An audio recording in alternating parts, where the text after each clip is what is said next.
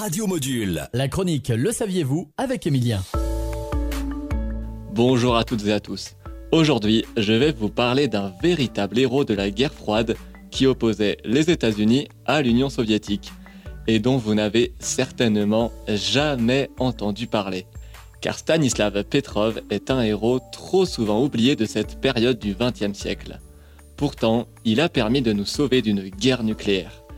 Le 26 septembre 1983, alors qu'il était officier de la force de défense antiaérienne de l'armée soviétique, il reçut une alerte du système russe qui contrôlait les attaques par missiles nucléaires.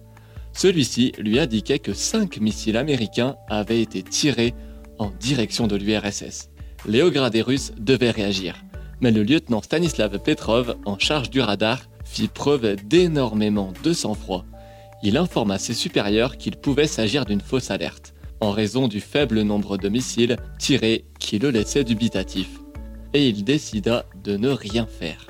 Et l'officier eut raison de suivre son intuition, puisque le système avait confondu le réfléchissement des rayons du soleil sur les nuages avec l'énergie dégagée par des missiles.